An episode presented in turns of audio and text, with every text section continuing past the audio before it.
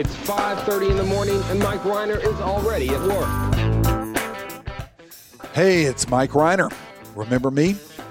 Yeah, it's been a minute. I hope you've been feeling well in these difficult times. For 26 years, I was on the radio here in our Fairburg, and it was great. I loved every second of it, but those times are over now.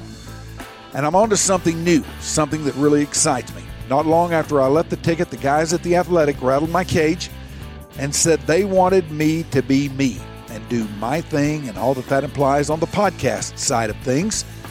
And that's what I'm about to do. My new podcast, Square One with Mike Rhyner, is premiering very soon on Apple, Spotify, Google, or whatever other podcast platform you choose. I hope you'll subscribe because we've got some really great guests and a lot of fun stuff planned.